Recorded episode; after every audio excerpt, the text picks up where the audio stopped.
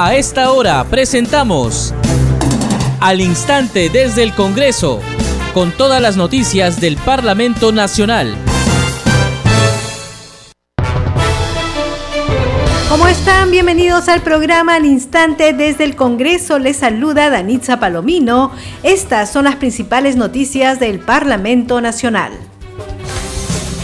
Hoy sesionará el Pleno del Congreso a partir de las 3 de la tarde. Se ha convocado con carácter de urgencia a los ministros de Economía, Desarrollo Agrario, Energía y Minas y Transportes y Comunicaciones para que informen sobre los acuerdos suscritos con los gremios de agricultores y transportistas de la zona central del país. Así lo acordó por unanimidad la Junta de Portavoces que se reunió en la víspera a solicitud de la presidenta del Congreso de la República, Mari Carmen Alba. A través de su cuenta de Twitter, la titular del legislativo señaló que en la sesión plenaria se priorizarán tres proyectos de ley de alcance económico y tributario que modifiquen la ley del IGB y permitan exonerar o variar la tasa del impuesto selectivo al consumo. Mañana martes sesionará el Consejo Directivo a las 10 de la mañana en la Sala Grau de Palacio Legislativo. La Comisión Especial de Congreso encargada de la selección de candidatos a magistrados al Tribunal Constitucional continúa hoy con las entrevistas a aquellos aspirantes que participan en el concurso público. La Comisión de Cultura y Patrimonio Cultural aprobó declarar el presente año 2022 como bicentenario del Congreso de la República como un reconocimiento a los 200 años del establecimiento de esta importante institución. Usted está escuchando al instante desde el Congreso.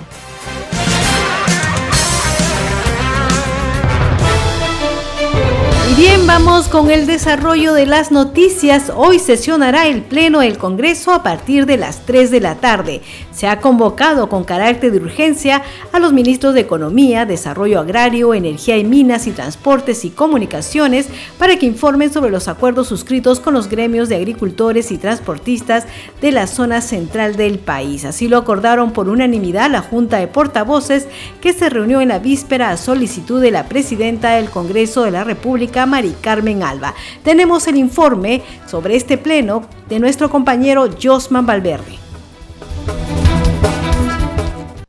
Son cuatro los ministros que esta tarde deberán explicar ante el Pleno los acuerdos alcanzados con los gremios de agricultores y transportistas del centro del país que acataron una paralización esta semana y que desató una severa crisis. Así lo decidió por unanimidad la Junta de Portavoces, que se reunió ayer a solicitud de la presidenta del Congreso en sesión virtual. Los ministros citados a la sesión extraordinaria que se iniciará a partir de las 3 de la tarde son Carlos Palacios de Energía y Minas, Oscar Graham de Economía y Finanzas, Nicolás Bustamante de Transportes y Comunicaciones y Oscar Sea de Desarrollo Agrario y Riego. Sobre el tema, la presidenta del Congreso, Mari Carmen Alba, indicó a través de su cuenta de Twitter que esta citación a los ministros es para que den cuenta a la ciudadanía del trabajo que han realizado para solucionar este conflicto social y presentar de una vez sus soluciones.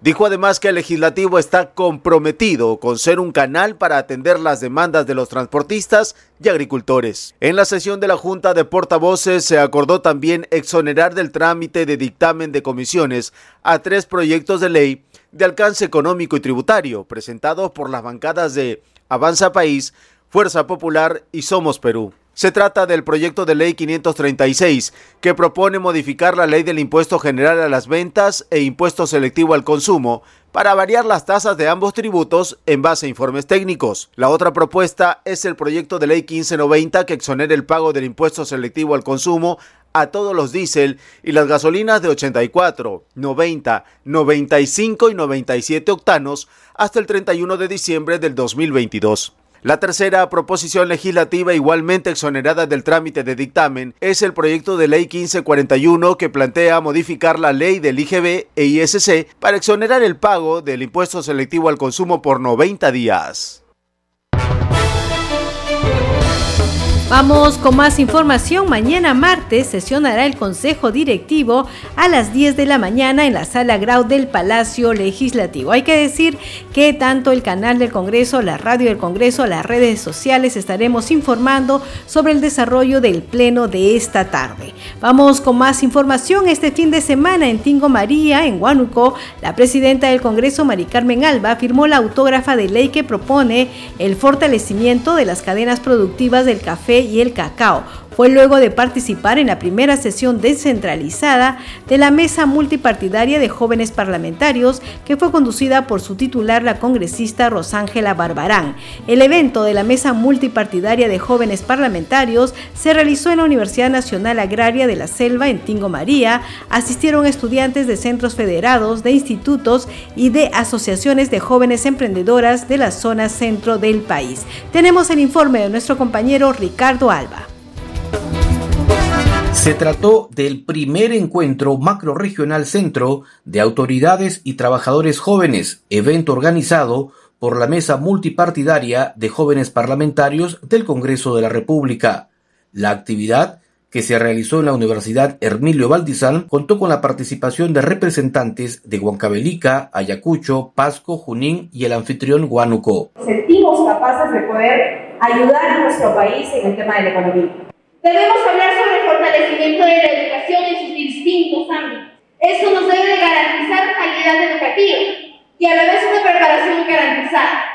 El encuentro fue encabezado por la presidenta del Congreso, María del Carmen Alba, y la titular de la mesa parlamentaria, Rosángela Barbarán. También participaron los legisladores Abel Reyes, Arturo Alegría, Wilson Soto, Diana González y Rosely Amuruz. Nos estamos llevando también desarrollo de su trabajo para trabajar iniciativas viables. Porque ser congresista también es ser responsable. El populismo nos lleva a que yo les prometa mañana que podemos poner una cuota de 50% este, por ejemplo, en las empresas, sean públicas o privadas. Pero eso no nos lleva a ser responsables. Luego, la delegación parlamentaria se trasladó hasta Tingo María, en la Universidad Nacional Agraria de la Selva, UNAS, se realizó la primera sesión descentralizada de la Mesa de Jóvenes Parlamentarios. Allí, tras escuchar las propuestas y necesidades de los jóvenes, la presidenta del primer poder del Estado se comprometió en legislar para garantizar empleo digno para ellos. Y que no te paguen como mano de obra barata, que no se aprovechen de que los jóvenes no tienen esa experiencia y que necesitan y tienen eh, la necesidad de trabajar en redundancia y que se aprovechen de la juventud.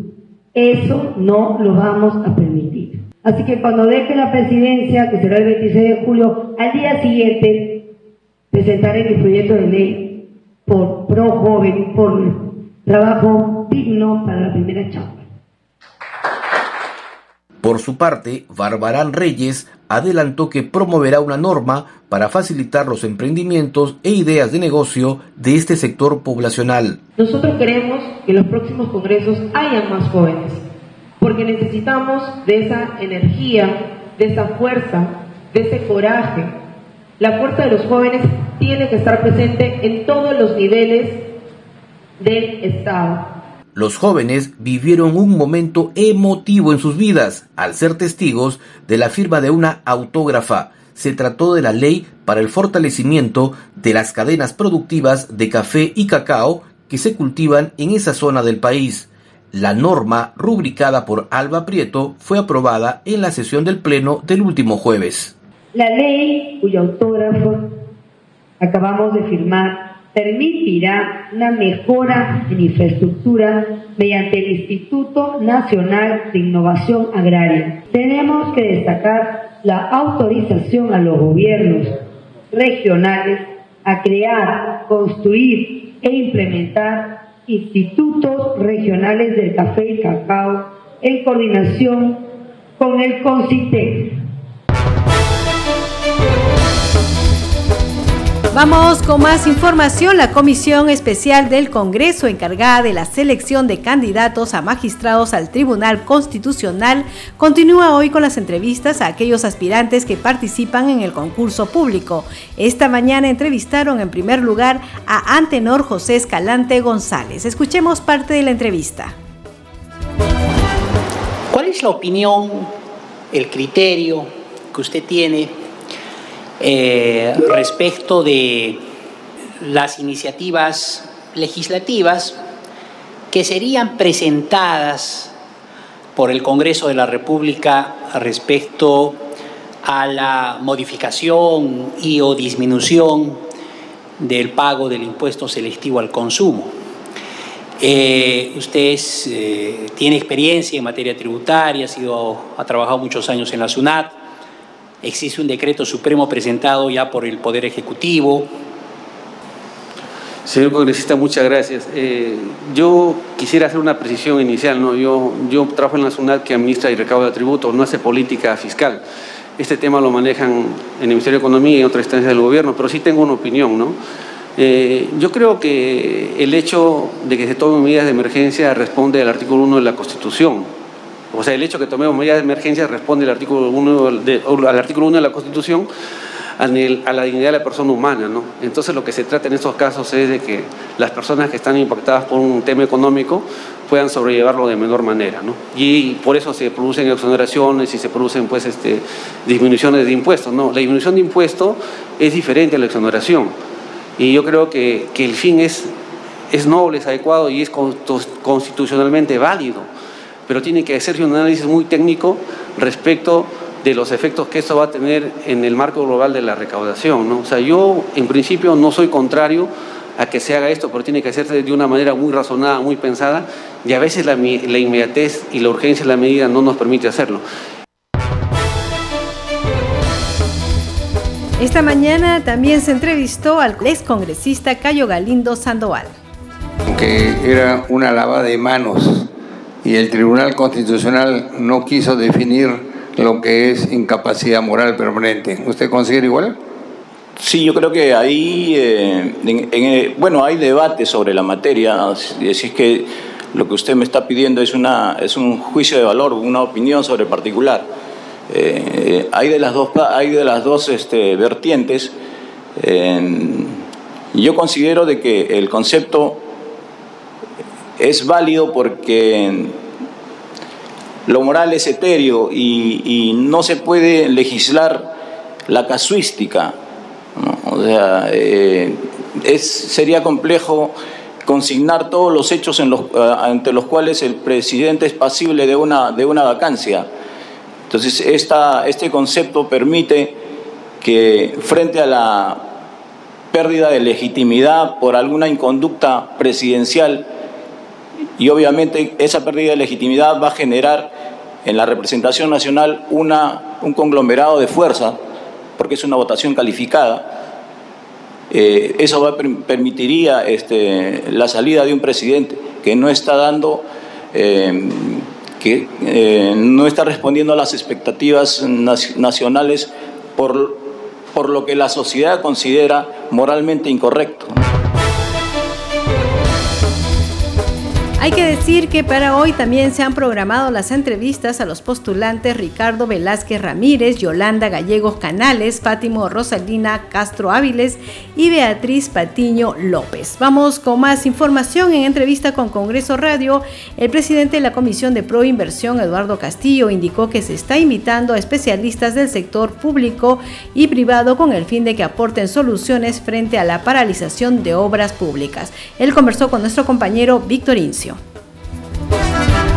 Como lo decíamos desde un principio, esta comisión especial, que si bien es cierto no dictamina, eh, se va a dedicar a generar propuestas, va a ser una comisión propositiva. Entonces estamos invitando a todos los especialistas, tanto del sector privado como del sector estatal, para ver de qué manera podemos coadyuvar a la solución, número uno, de eh, implementar mejores mecanismos de ejecución en obras públicas y número dos, para eh, tratar de ayudar al tema de la paralización de obras. ¿Cómo es que esos 24 mil millones de soles que se encuentran estancados por obras paralizadas lo podemos generar? Hoy hemos tenido la presencia del doctor Candela, que es un especialista que ha sido miembro del directorio de la OCE, que nos está brindando una propuesta de ley para modificar la ley de contrataciones del Estado. La hemos eh, visto, el equipo de la comisión la va a revisar, la va a estudiar y se la vamos a pasar a todos los congresistas miembros de la comisión para que ellos den alguna opinión, para que ellos den alguna crítica y ver de qué manera podemos presentarla y que sea de manera multipartidaria para eh, poder eh, sacar adelante este tema de ejecución de proyectos que está tan venido a menos en el Perú, debido a las falencias legales que tenemos en la ley de contrataciones del Estado. ¿Y cuáles son las debilidades, se puede decir, que por lo general esto... Las estamos identificando a través de las diferentes comisiones que tenemos eh, y estamos compartiendo experiencias con los diferentes sectores, como el Ministerio de Economía y Finanzas, el tema de los funcionarios, el tema de las leyes, el tema de las sanciones, los funcionarios no quieren firmar, no se atreven a sacar resoluciones, entonces esto genera de todas maneras miedo en la inversión, en el funcionario, y estamos viendo de qué manera, por ejemplo, el señor Candela hoy día nos ha propuesto dentro de esta modificatoria generar incentivos para los funcionarios que hagan bien el tipo de contrataciones y que una obra sea bien ejecutada, eh, eh, misma, misma misma institución privada, ¿no? Nos, está proponiendo, por ejemplo, crear un fideicomiso que la empresa, antes de que, antes de que el Estado te pida eh, línea crediticia en el banco, que mejor te pida un fideicomiso para asegurar eh, la obra. Entonces, estas cositas que son problema ahora y que nosotros lo recogemos en semana de representación todos los meses que salimos, la problemática con la obra paralizada, la problemática con la obra que no empieza, todos estos problemas estamos viéndolos y eh, estamos recibiendo propuestas como la que te estoy mencionando ahora. La comisión, como lo dije en, el desarrollo de esta, eh, lo va a analizar, lo va a pasar a todos los congresistas. Tenemos a un congresista por bancada para poderlo impulsar de manera eh, multipartidaria y así varios proyectos más que nos ayuden a eliminar burocracia en contratación directa, en ejecución de obras, en, en contratación del Estado y etcétera. Vamos con más información aquí al instante desde el Congreso y el congresista Alex Paredes, vicepresidente de la Comisión de Educación, destacó que 236 mil docentes nombrados se beneficiarán con el 100% de la compensación por tiempo de servicios en el momento de su jubilación. Esto será de manera progresiva hasta el año 2024. Fue al comentar la decisión del Parlamento Nacional de allanarse a las observaciones del Poder Ejecutivo a la autógrafa de la ley que revaloriza la carrera docente. Escuchemos la entrevista que le hiciera a nuestro compañero José Trujillo. Congresista Paredes, quisiéramos que nos explique el significado del agradecimiento expresado por diferentes congresistas tras la aprobación de este dictamen. Yo creo que lo menos que podíamos hacer eh, dentro de una, una, conducta valorativa, ética, deontológica, nuestra gratitud eh, sintetizada en esa palabra gracias, gracias Congreso y personalizado en la presidenta, en la señora María del Carmen Alba Prieto, que nos representa a los 130 congresistas, a los grupos parlamentarios por haber apoyado primero en la Comisión de Educación, Juventud y Deporte, en su momento este proyecto de ley sobre el reconocimiento y el pago de la compensación de tiempo de servicios, y ayer reiterar y ratificar eh, esa votación por todos los grupos parlamentarios para que siga siendo de unanimidad la aprobación de este proyecto de ley, creo que es lo menos que podíamos hacer y por lo menos los eh, maestros y maestras que por un acto histórico estamos siendo parte de este Congreso de República, teníamos que expresarlo, manifestarlo a nombre de los más de 550 mil profesionales en educación que somos, pero que a la fecha, nombrados en instituciones educativas públicas, somos 236 mil. Quiere decir que ese número van a ser beneficiarios de esta ley y en camino estarán los más de 180 mil maestros contratados que en algún momento ocuparán nuestro lugar. ¿Qué significa para la vida de los docentes nombrados de nuestro país, congresista Paredes, la aprobación de este dictamen en el Pleno del Congreso? Como tú lo señalas, esta situación de la compensación de tiempo de servicios es como quien dice el final de la vida laboral de un trabajador. Entonces nosotros, con números, ¿qué significa una compensación de tiempo de servicios? Si el día de hoy uno cesa, el pago que se te va a hacer tiene una fórmula de cálculo. ¿Cuál es? El 14% de tu remuneración total por año trabajado. Puesto en números, hoy la primera escala magisterial te da un sueldo total de 2.400. Le aplicas el 14%, estamos hablando de alrededor de 300 nuevos soles. Y si has trabajado 30 años, multiplicas 300 por 30, estamos hablando de 9.000 soles que recibirías hoy sin esta ley. Pero si tú cesas después de publicada en el peruano la ley, entonces tienes que cambiar la fórmula de cálculo. Ya tendrías que decir una remuneración total sobre el mismo ejemplo. Primera escala, gana 2.400. Trabajé 30 años, entonces multiplica 2.400 por 30 años. ¿Cuánto significa eso? Significa 72.000 soles. Pregunto yo, ¿hay o no hay diferencia entre 9.000 y 72.000? Claro que sí. Y eso que permite que en los años que te queda de vida, por lo menos tengas calidad en ese final. Esa es la gratitud que nosotros sentimos. ¿Qué otros retos en materia legislativa se tienen con respecto a la comunidad educativa magisterial? Bueno, está encaminado y manifiesto el proyecto de ley 653-2021-CR de nuestra autoría, donde estamos planteando lo mismo para otros miembros de la familia del magisterio. Y me refiero a los docentes contratados, para que ellos al finalizar su contrato reciban como CTS una remuneración total. Lo mismo estamos planteando para los auxiliares de educación contratados y también para los auxiliares de educación nombrados. Esos están considerados en este proyecto de ley 653 y de igual manera, en la misma dirección, el proyecto 689-2021-CR de nuestra autoría, que busca que el mismo derecho tengan los docentes de los institutos superiores. Aquellos que trabajan en estos institutos superiores no se les calcula sobre el total. Finalmente, está encaminado el proyecto de ley para beneficios de los docentes universitarios que trabajan en las universidades públicas. El día lunes 4 de abril, en la Comisión de Presupuesto, tenemos que exponer los proyectos que te acabo de manifestar. Agradecemos al congresista Alex Paredes, vicepresidente de la Comisión de Educación, por este contacto con Congreso Radio. Yo te agradezco a ti la gentileza, a, a Congreso Radio. Con más información aquí al instante desde el Congreso y en la Comisión de Relaciones Exteriores. La congresista Katy Ugarte de la bancada Perú Libre sustentó el proyecto de ley de su autoría que propone establecer la expulsión de extranjeros que atenten contra la seguridad ciudadana y la tranquilidad pública. Escuchemos parte de la sustentación.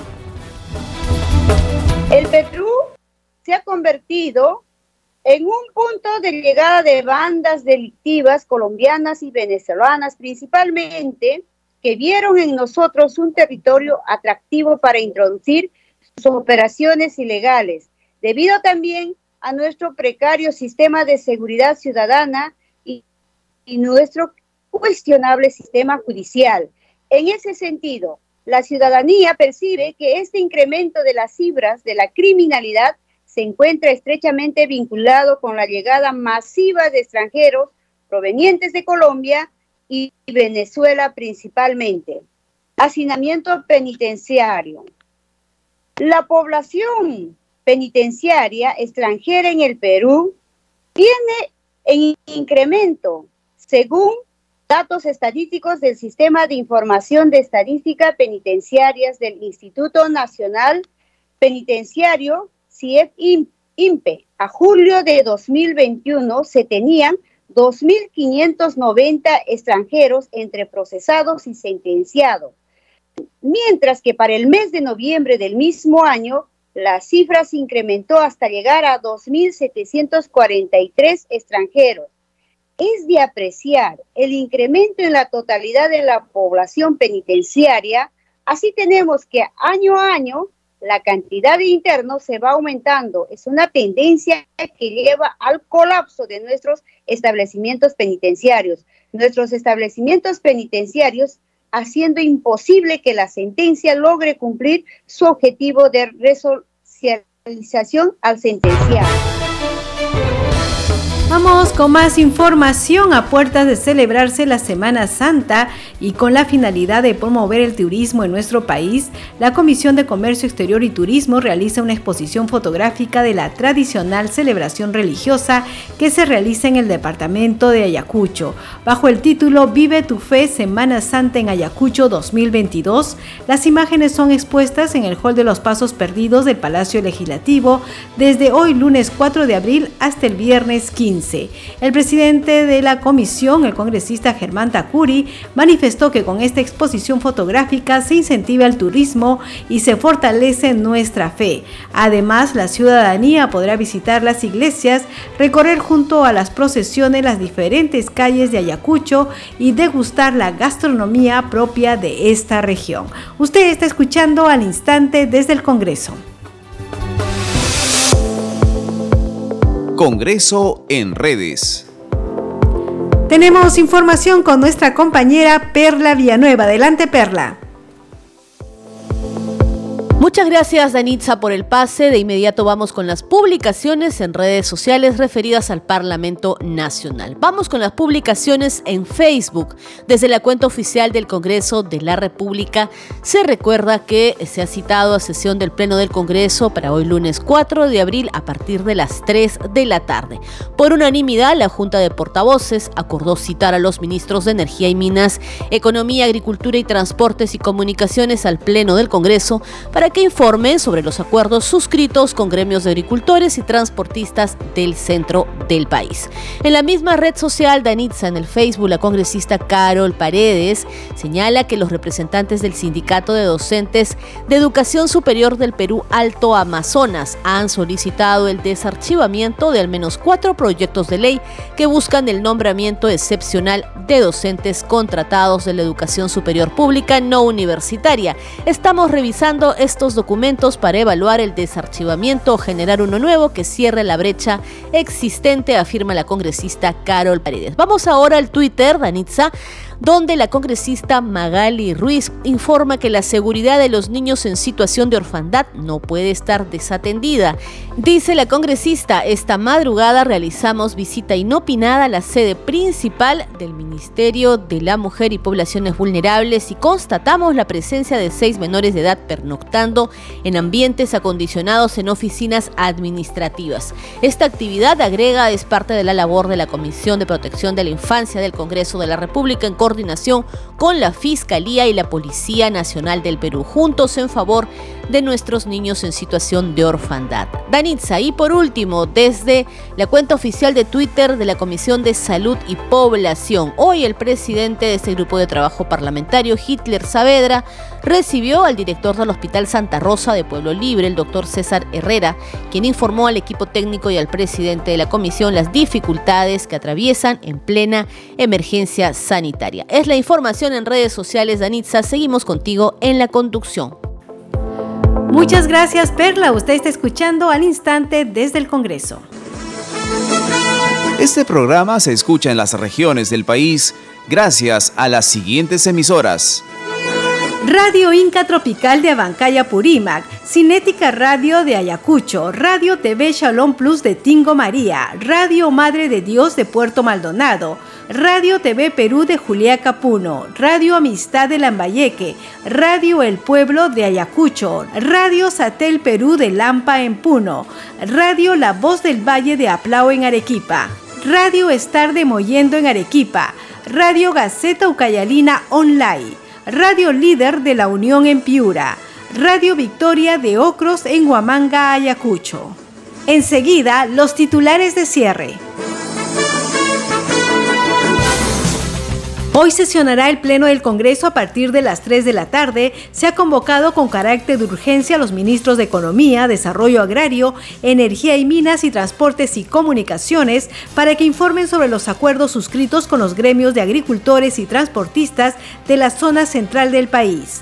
Así lo acordó por unanimidad la Junta de Portavoces que se reunió en la víspera a solicitud de la presidenta del Congreso de la República, Mari Carmen Alba.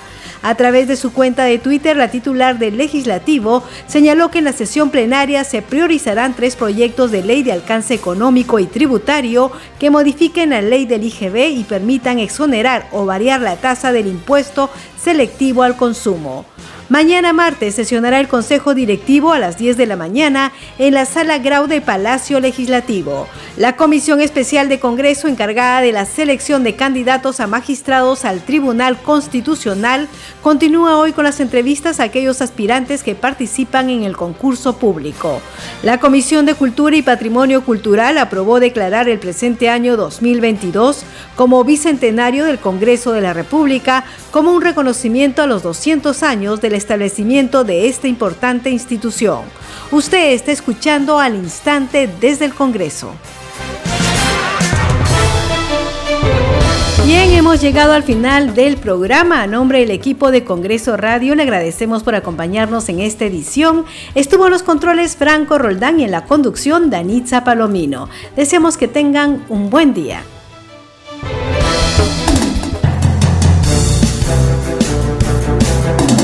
Hasta aquí, al instante desde el Congreso, con todas las noticias del Parlamento Nacional.